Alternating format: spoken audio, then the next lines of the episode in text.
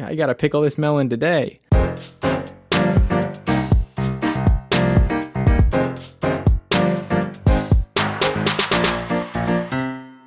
Hey, Zach.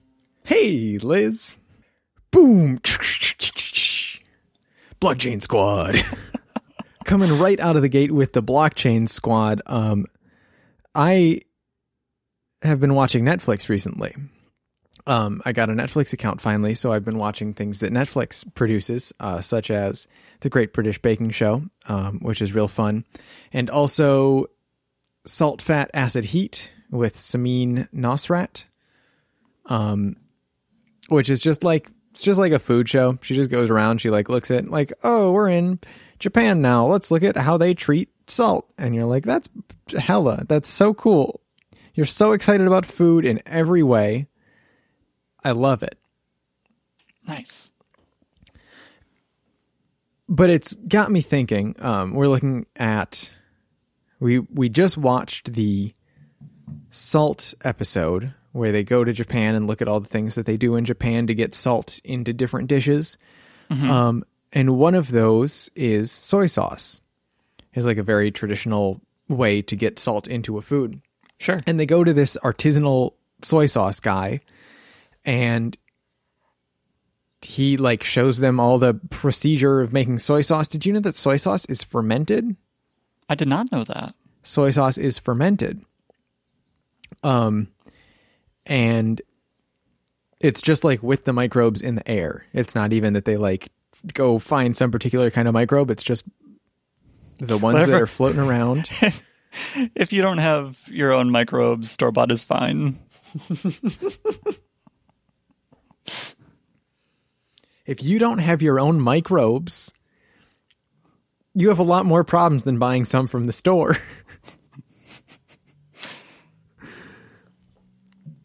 um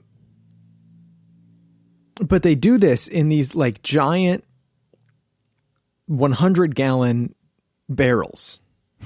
These enormous wooden barrels that like do something extra, seep some extra oaky flavor into the soy or or whatever.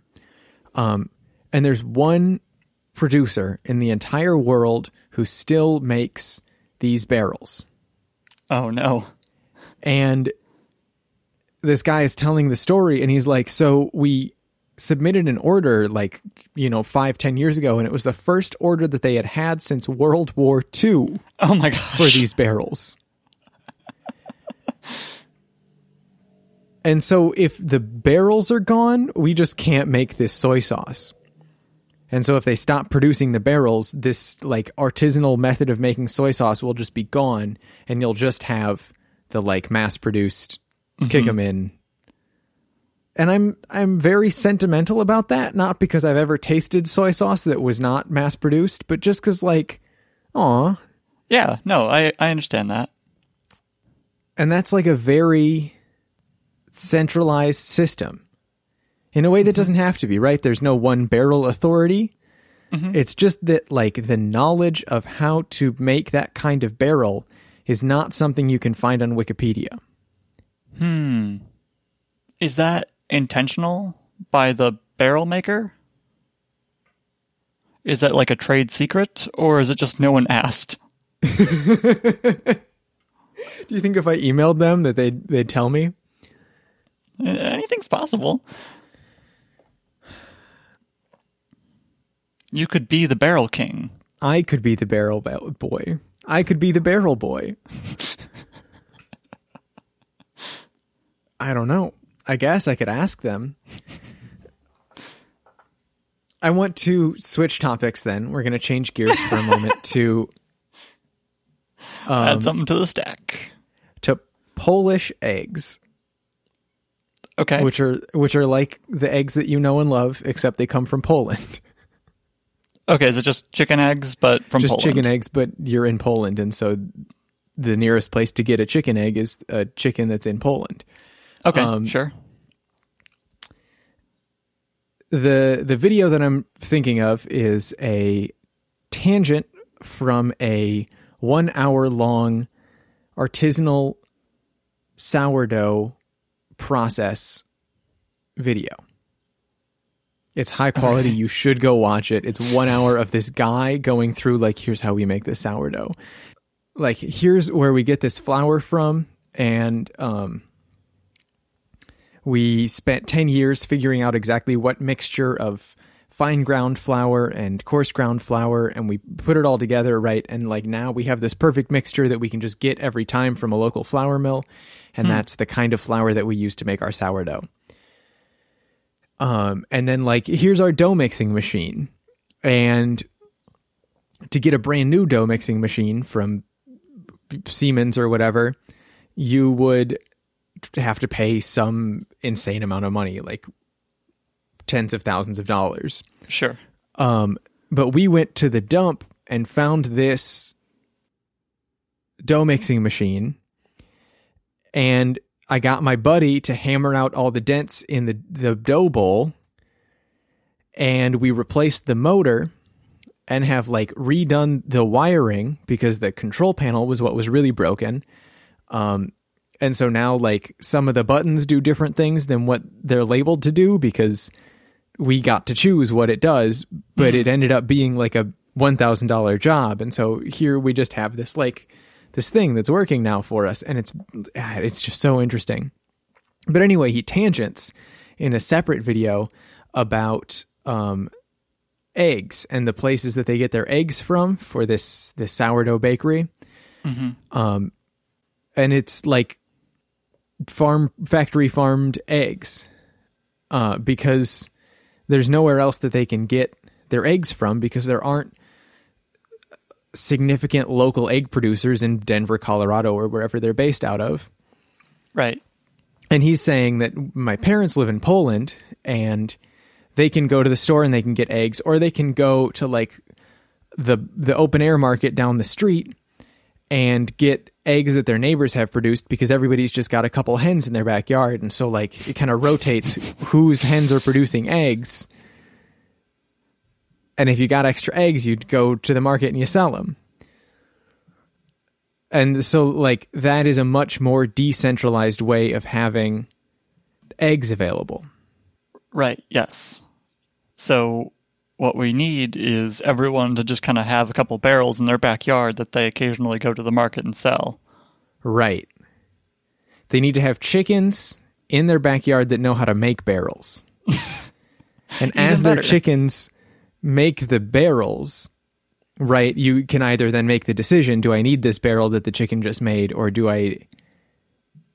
Should I go to the market and sell this barrel? It's called automation. Uh huh. It's it's this the wave of the future. Chicken based automation. That'd be a fun Minecraft mod.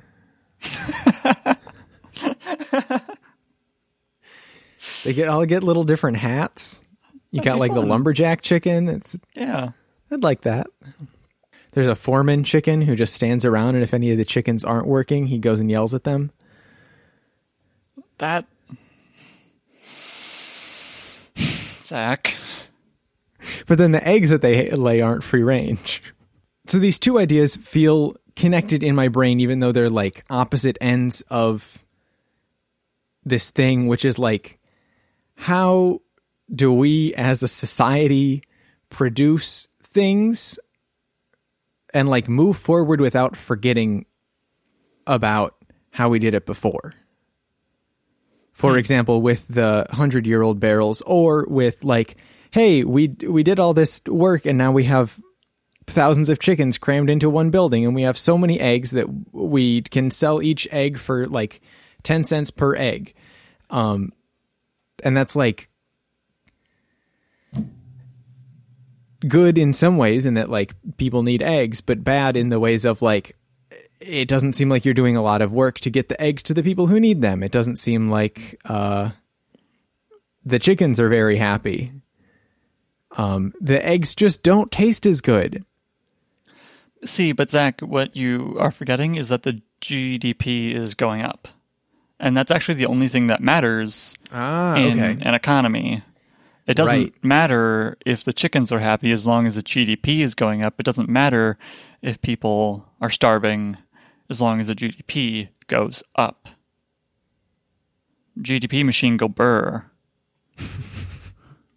Hee So how do we how do we solve this? Right? Given that we need to optimize for GDP, right?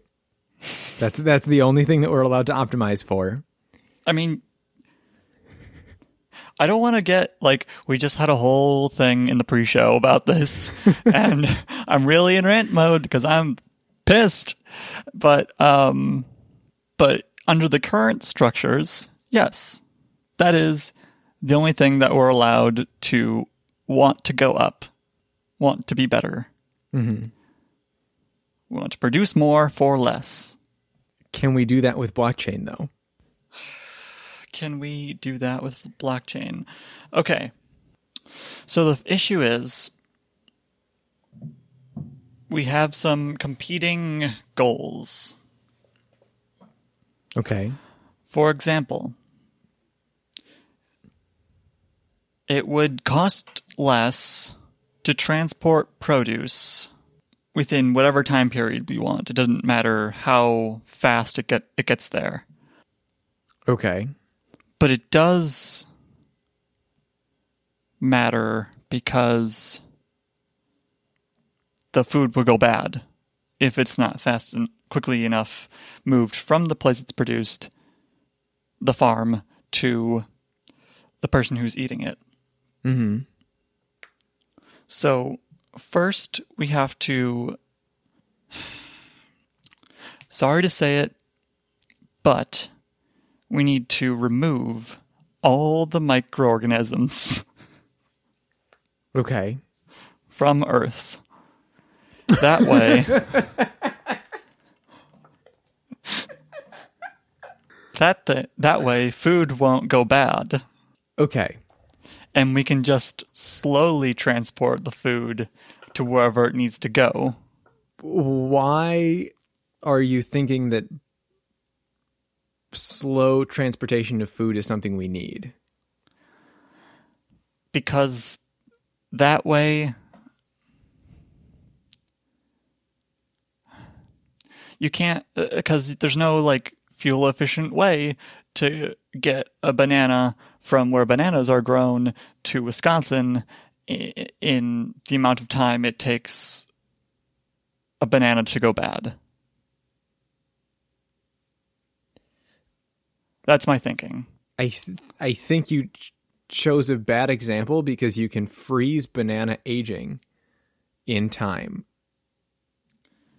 Right, but then you have to ex- you have to it's more energy there's a lot of energy that goes into the banana freezing. No, like not like make it cold. You like you say like I love bananas best at at at this age, right? All my good memories mm-hmm. with this banana are when this banana's 13. Let me think about that for a second. Let me maybe rephrase it. Without making the banana colder, you can tell the banana that it's done growing up. And it will say, Okay. okay. Kind of like how you can tell an ant that it's dead and it'll be like, I guess I'm dead now. Um, Okay. you can tell a banana So- that it's done growing up and it'll be like, all right, time to stop trying. But like, I, Okay, you so can't my- do that my with thought- carrots. My my thought was what if we had like an actual chain of blocks Ah, that just like went everywhere. It just like moved slowly past every single home and not home. super chain. And like producers of food put the food in the blocks, and Uh-huh. consumers of food take the food out of the blocks. Wait, so there are less blocks and more cubes. Yeah. Cube chain. Cube chain. And if you have extra eggs, you can put them in an empty cube. Okay. And if somebody else needs eggs, they can take the eggs from the cube. Right. And uh, because these boxes uh, have a special process where they can uh, stop time from flowing within them Mm-hmm. Uh, using miniature black holes, Okay. or the opposite of black holes. I don't know. We'll see. One or the other. black hole, but you put a uh, inversion circuit in front of it. Mm-hmm. Um, so because time stops within the blocks, the food never goes bad. So you can just keep circulating it throughout the entire country, entire world, perhaps. Okay. And um, and there's like enough variety that you don't get like millions of blocks of eggs and Mhm. no flour. so the, Hyperloop for groceries. I Huh? hyper hyperloop Huh? for groceries. It's m- magnets that go fast Yeah. through the ground with Through your the food? ground with the food. Is there any ferrous food that that would cause problems with? I don't think so. Let's just say no. Probably like red meat. Um, Not really though. Well, it's Like, more not- ferrous than anything else. Yeah, but like it's not like there's more I imagine there's more iron in like a human body than in a steak. And human bodies are fine in a hyperloop apparently. Okay. No one ever has to leave their home Mhm. because there's a hyperloop for food. Right. One one issue that might arise with the hyperloop for food and um, the mini black holes is that my soy sauce needs time to ferment. Right. And in that case, you would actually use the opposite of the whatever You would invert the inverter circuit, exactly. so you speed up time, and so then you don't have to worry about the wooden crate or the wooden barrels as much hmm because you've got your your super cube, your time cube. Time cube. Um, and like as soon as the soy sauce enters the time cube, it like becomes fully featured soy sauce. Mhm. And then the time cube has chickens in the bottom of it that can like process the actual soy sauce. It's perfect. Um Liz, how much do you know about early early days Roderick on the line? very little. One time I was very cold and in Chicago, um, in a Dunkin' Donuts, and Roderick, or I suppose Merlin said, "So use code SuperTrain to get fifty percent off your next order at uh, uh, from the Time Cube." And I said, "What's SuperTrain?" And so I googled it, and SuperTrain is a train that goes around and it's got all the stuff that you would need, and it goes to every place and not place in the world mm-hmm. and it drops off and picks stuff up, and that's the super Exactly. train. Super train. And everybody just is on the super train, or you get off the super train, and that's. So I think the nature of podcasts is that every once in a while, podcasts must reinvent the super train. So, according to a cursory Google, Department of Transportation, what's uh is has a roughly 84 billion dollar budget. Okay. What if, for a couple years, we did no infrastructure and just put all that money into Supertrain? Okay.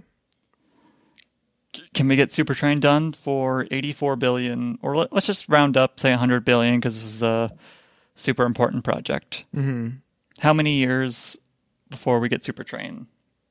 See, and this is where the American political system really comes into play. Is that if this was like first 100 days kind of thing, you might be able to get it done in four years. But if you if you spend all your money on Supertrain, probably there's going to be a lot of people who are sad that their favorite road is in disrepair, um, because the Supertrain hasn't come to them yet Right. And so you've only got four years until the next election to get Supertrain totally finished, or you're not going to get reelected. Or I suppose you figure out the electoral college states that you need to get 50% of the electoral college and provide them with the Supertrain. Oh God. Like, what's the smallest contiguous line of states you could get to have 50% of the, or like 51% of the electoral college votes? Could you? Okay, socialist revolution happens. Government is exactly how we want it to be.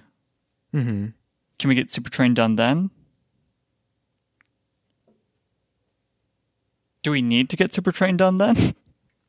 No, because then we've we've got local food production, and Right. you just don't get bananas if the b- bananas can't get to you in time. But bananas are the exception. You don't get carrots if carrots don't get to you in time. Maybe mangoes. You could live without mangoes. The background of Supertrain (parentheses Roderick on the line episode twenty five). The problem with starvation is not that the food doesn't exist, but it is a distribution problem and an economic problem to get the food on a boat and take it somewhere. I mean, it's it's correct. It's just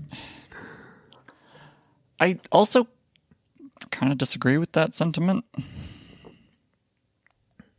Okay. Not that we learned in agriculture class because we went to a Wisconsin public school Uh huh. That It's not all Wisconsin public schools that have ag classes. we went to a rural, rural pu- Wisconsin pu- public school, Right. so we learned that there is enough food to feed everyone, but it's too expensive to transport it all over the place. It's something they told us in public school, Okay. which is not true. It can't be true. Because, well, let's take a, a more extreme example. I'm trying to think of something with like, like razor edge profit margins. So I'm thinking USB cables. Okay. So there's a company that makes USB cables. Likely they don't even sell the USB cables, they just give them to Amazon or mm-hmm. whatever. But there's one factory that makes USB C cables. This this company makes USB C cables and they have a factory Okay. and it's in who cares china probably Right. well, let's say it's, let's even make it easier let's make it i don't know let's make it in like the corner of the country. Let's make it like super super southern california. Okay. you know? And we can get those usb those usb cables to a- an amazon distribution center all over the country and then to someone's home. And Right. everyone involved in that process can make a profit. Amazon's making the profit. The the cable company is making a profit. Otherwise they wouldn't do it Correct. Yeah. The only difference, it seems like, is that with food, you can't have, like, it's maybe it's because that, that was why my thought was that maybe it just needs to get there fast before this food spoils. Like USB C cables won't spoil. Not in any human time scale. Yeah. Yeah. So is it a time issue or is it a like where in the process is a USB cable different than a mango? When it's turning into the driveway. Um, It's all just it's all just carbon atoms and then when and then it's a they fabricate the carbon atoms into a, a thing you want in the Amazon delivery truck. Mm-hmm. They 3D print the food for you at the grocery store. In, in what way is a mango not a USB cable?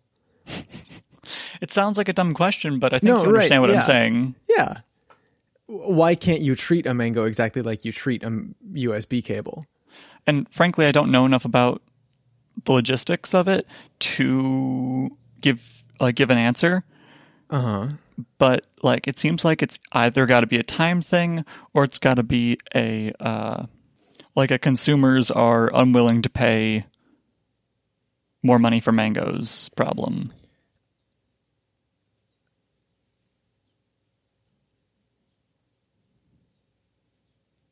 I think a mango is like a USB cable in that you can get by without either of them. Okay. And I think if you start looking at the larger category of food versus the larger category of computer cables, one of those is a little more optional. Okay. So part of the reason that Amazon can make a profit sending you a USB cable is that you have enough disposable income to purchase a USB cable for the price that it would take for Amazon to make a profit off of the USB cable shipment. Okay. And there are people who deserve food who don't have the income to pay the price to ship the food to them. Right. Maybe. I think also though that particular line of discussion of like we have so much food it's just that like we can't get it to p- people um really plays into the like there's so many starving children in Africa narrative um of like well we can't help poor people who can't eat because they're so far away. It's unhelpable. That's not true, though.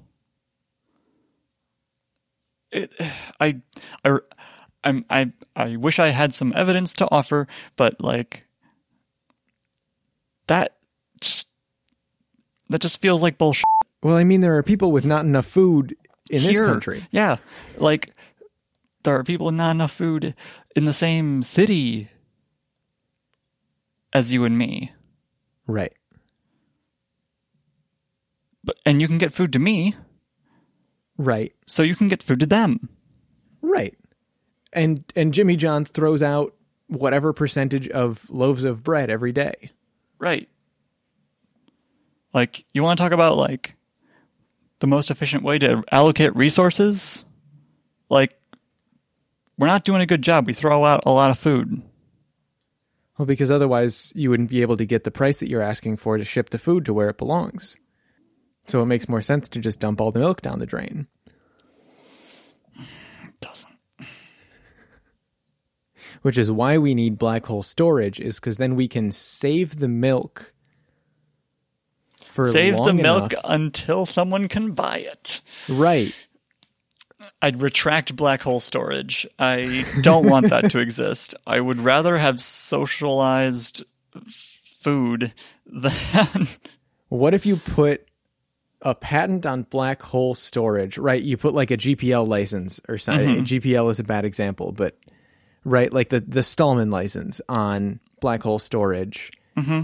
and you say if you even think about black hole storage while you're making your thing, you cannot use it for private profit.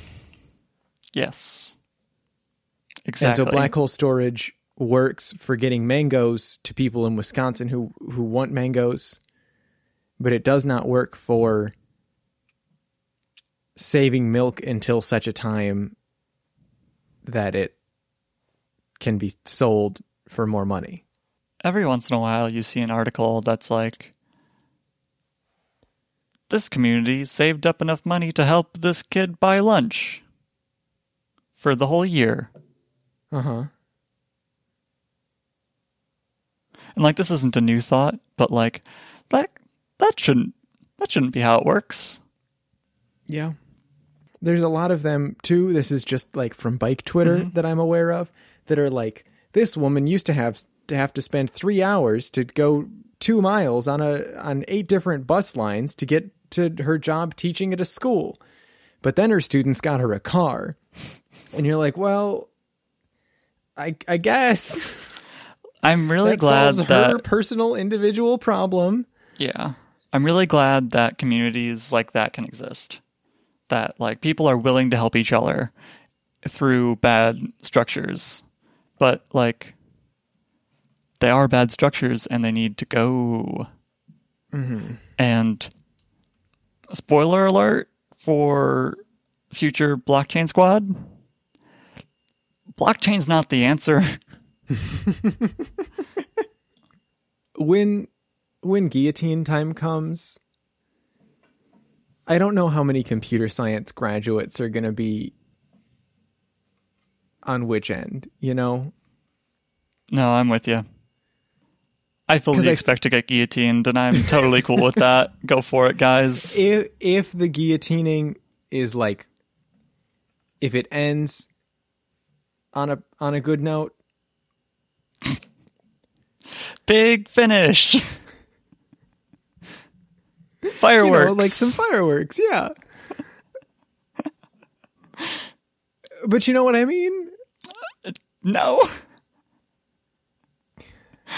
like we uh, we publicly executed a particularly evil person. if if I'm willing to fight for the revolution, that implies I'm willing to die for the revolution. Right? Right.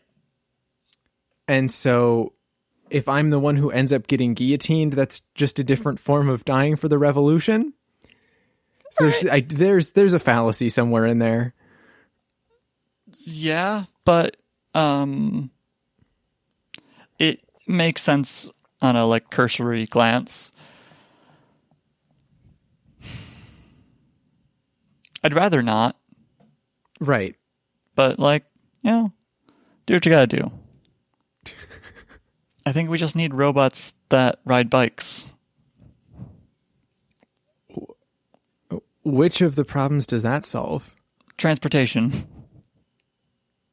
robots that ride cargo bikes. What about robot bikes that people ride? Sure, sure, whatever. It's it, either way, you know. Just like I just I'm you see the DARPA robots and they're like riding bikes and you can push them over with a stick and they won't fall down and the dogs open doors, but like we're using that to we're using that tech to kill brown people in the Middle East instead instead of helping people. Right. But when 9 11 2 happens, they'll be ready to do search and rescue missions. Will they? That's how they were advertised. I just I want the cool robots I see in the cool YouTube videos doing cool things that that help people and not doing cool things by killing people. There's a it's either a dril tweet or like a tweet by somebody who is adjacent to dril that's like in 2030 when the Boston Dynamics spot 2 rips my head off, it will then do a somersault to celebrate. I This is why I say we have the technology to automate basically everything, 80% of things and like the other 20% we can do from home. Like that that can be remote work. Mhm.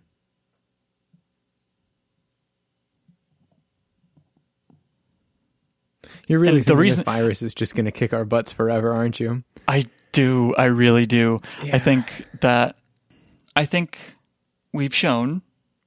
I don't know exactly the numbers on this, but my intuition and a very small amount of data that I have mm-hmm. says that there is basically like if you hire someone and they work from home, they will get basically the same amount of stuff done as if they were working from a different building.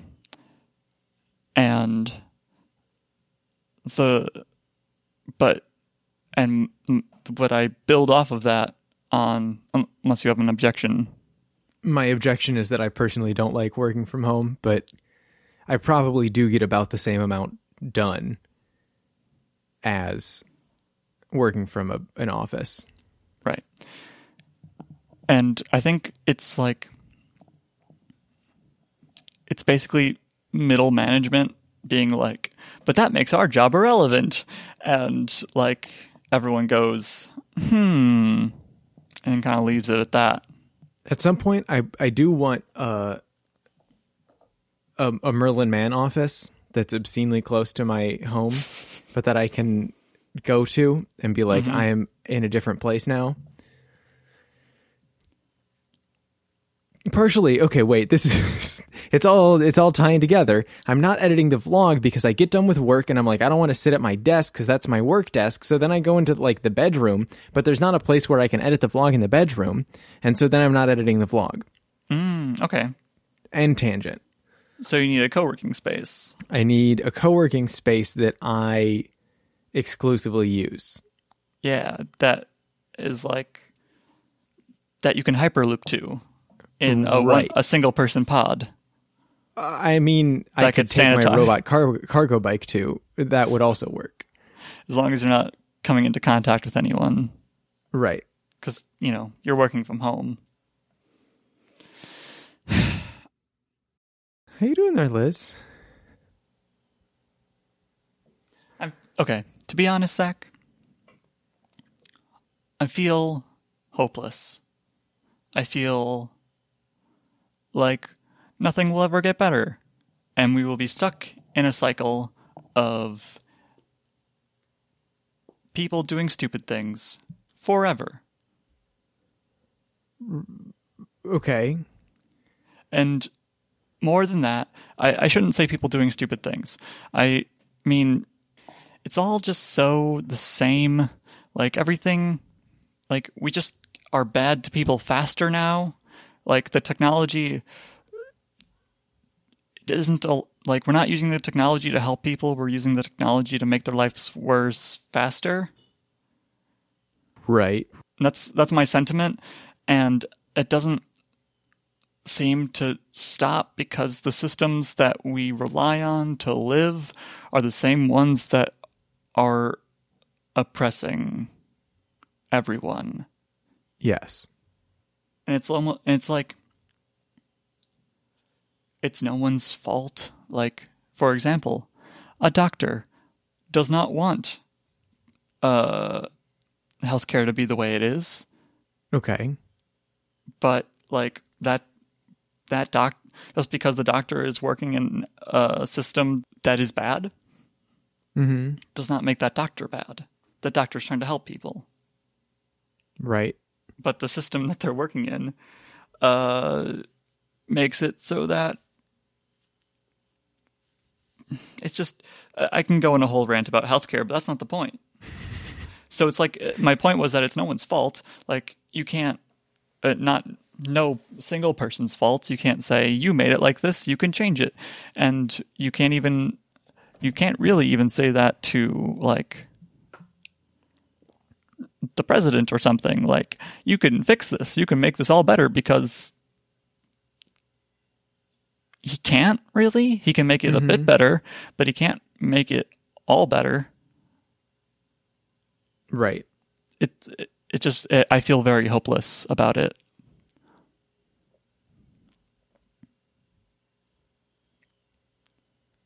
And that concludes Blockchain Squad. Boom.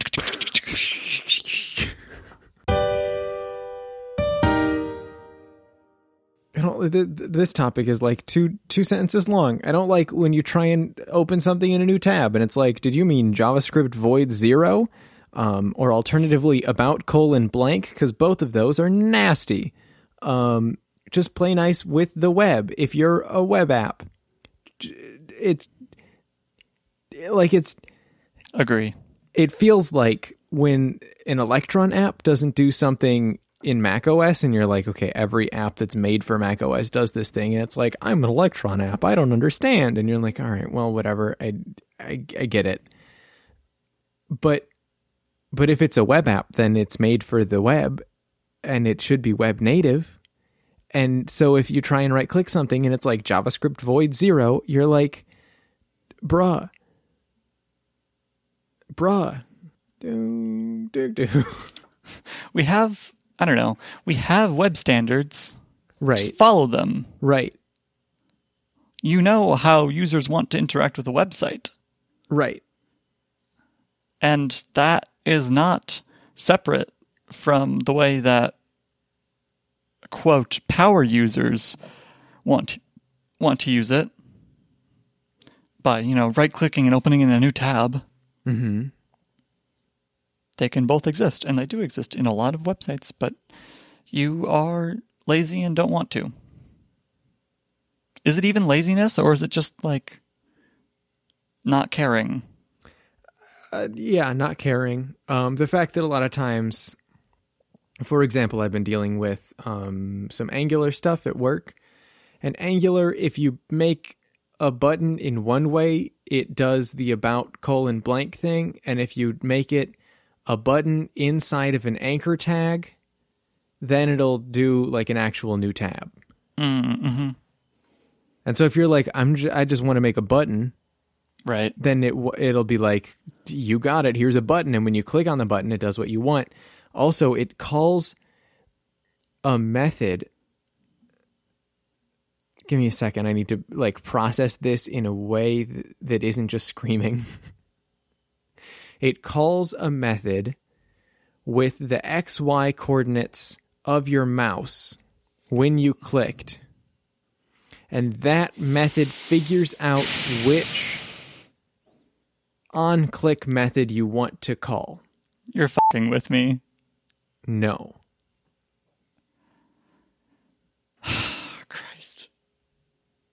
You know how I said that we have the technology to automate 80% of jobs? Uh huh. I retract that. Uh, we can't even figure out how to make a website load right. All programming is impossible. It's just that Rust enforces that at compile time. Speaking of cool tech, that Yeah. works well. Yes.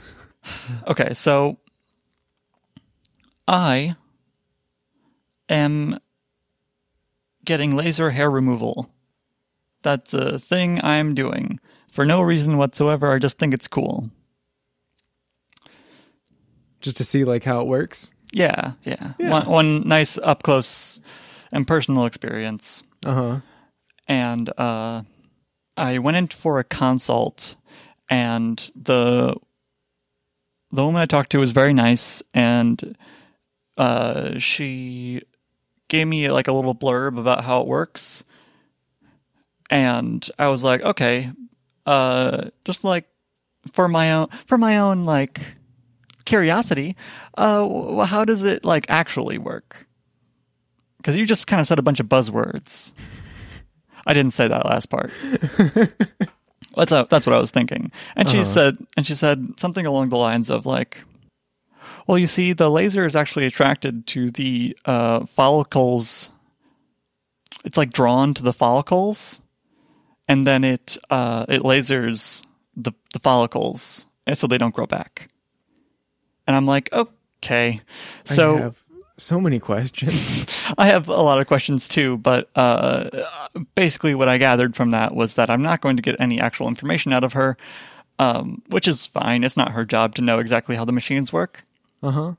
Her job is to get me to pay the money, which I did. But I did my own, my own googling, and uh, I would like to present it here. Okay. there's this thing it's a molecule called melanin and it is super good at turning ultraviolet in particular but also all visible but but all light basically not all of it but like within a certain frequency Right. uh, which includes visible light it it turns that into heat energy Okay. and melanin uh, also exists in your hair follicles. And that's what gives your hair its color. How much melanin you have in Huh. in those cells. Okay. Um, it's the same stuff that gives you a tan or that makes it, makes your skin dark or light. Um, and so for a light skinned person, if you get a tan, uh, that's just your body compensating with more melanin so that it doesn't get burned again. Right. So what the laser does is take some infrared and very, very red, uh, but visible light and shoots it with high intensity at a small space, maybe about the size of a quarter, usually. Um, and then uh, the hair, if the treatment's actually going to work, uh, Right. will have more melanin and therefore appears darker and will absorb more of that large wavelength light. Okay. Uh, and because it's absorbing so much more light, the hair will be convert the light will be converted to heat energy, and the water in those cells will turn to water vapor, Okay. which of course will destroy those cells. Right. Now, the difference between laser and plucking the hair, uh, burning it like that causes the proteins in the surrounding germ cells to denature. Those germ cells are the things that actually regrow the hair follicle. Huh. So those germ cells are still existing there, but their proteins are all out of whack. Um, they get broken apart and uh, are no longer able to grow more hair from that follicle. And eventually, that follicle just grows out with nothing out, with nothing to replace it. Okay. And that's how laser hair removal works. Um, it works best for fair skin and dark hair. Right. and it doesn't work on dark skin and light hair. Interesting. That like that makes sense, but I never knew that really. So yeah, that's that was just to satisfy my curiosity, and um, they it's actually a really cool process. Um, they uh, I've had one treatment, and it takes a couple. Uh, Usually, uh, the depending on the hair, it can take uh, from like two to ten sessions. Okay. So I have blonde hair, so it's going to take probably on the upper range of that. Right. um, and the so the laser they they laser you it makes like a cracking sound. I imagine that's like some amount of energy. Turning electricity into light is at that such a high intensity i imagine takes a lot of energy and not all that energy can be actually converted into light so some of it goes into sound. Um, and then so it does tap tap tap and then it shoots you with a blast of really cold air so that your skin doesn't burn The tap tap tap being the laser. yeah so it it just does a flash of light and then resets and does a flash and then does another flash um and that's so that if they did it like continuously that heat energy would go beyond the just the germ cells that create the follicle Mm-hmm.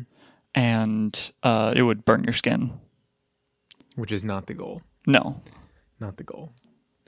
Cool. yeah I am astounded that we just like figured that out. Yeah, which and it's actually and I'm stealing this this part from Veritasium, but uh, I want to mention it because it's interesting. It's kind of ironic that like we use melanin to do the laser hair removal because of its heat, like it, its uh, conversion properties, the light to heat conversion. Mm-hmm. Because like it's supposed to do the opposite. It's supposed to like protect things from light, but we're using it to destroy things with light. Right. How many people do you think have tried it at home with like their own, just like a a store laser. There are like home laser hair removal devices. Huh. Um, my understanding is that they they definitely don't work on anything but super fair skin. Um, and they can be like they're they're underpowered is because of like safety concerns for consumers. Mm-hmm. Um, so a lot of the time it'll thin hair, but it won't completely remove it, or it'll remove it for a period of time, but it won't.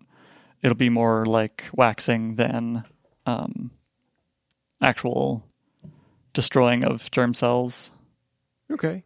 That's what I've heard. Um, I did look into it though. Mm-hmm. You could get those like big, like pretend that it's daytime at night Yeah. LED arrays. hmm Could you get one of those in red and just like, you know, boom boom at your leg? I'm honestly not sure like how much how intense you need that laser to be. Uh huh. It I know it's a lot because like like if it can give you a sunburn in a fraction of a second, that's a lot of light. Yeah. I also don't really know how lasers work. Like I I know that's like light, but like how do you like how do you get a giant LED array down to something the size of a quarter and keep all that intensity? Mm-hmm. I definitely have looked at the Wikipedia page for how do LEDs work, um, and remember none of it because I don't think I had a physics background at that point. and now, a disambiguation from the worrying bugs.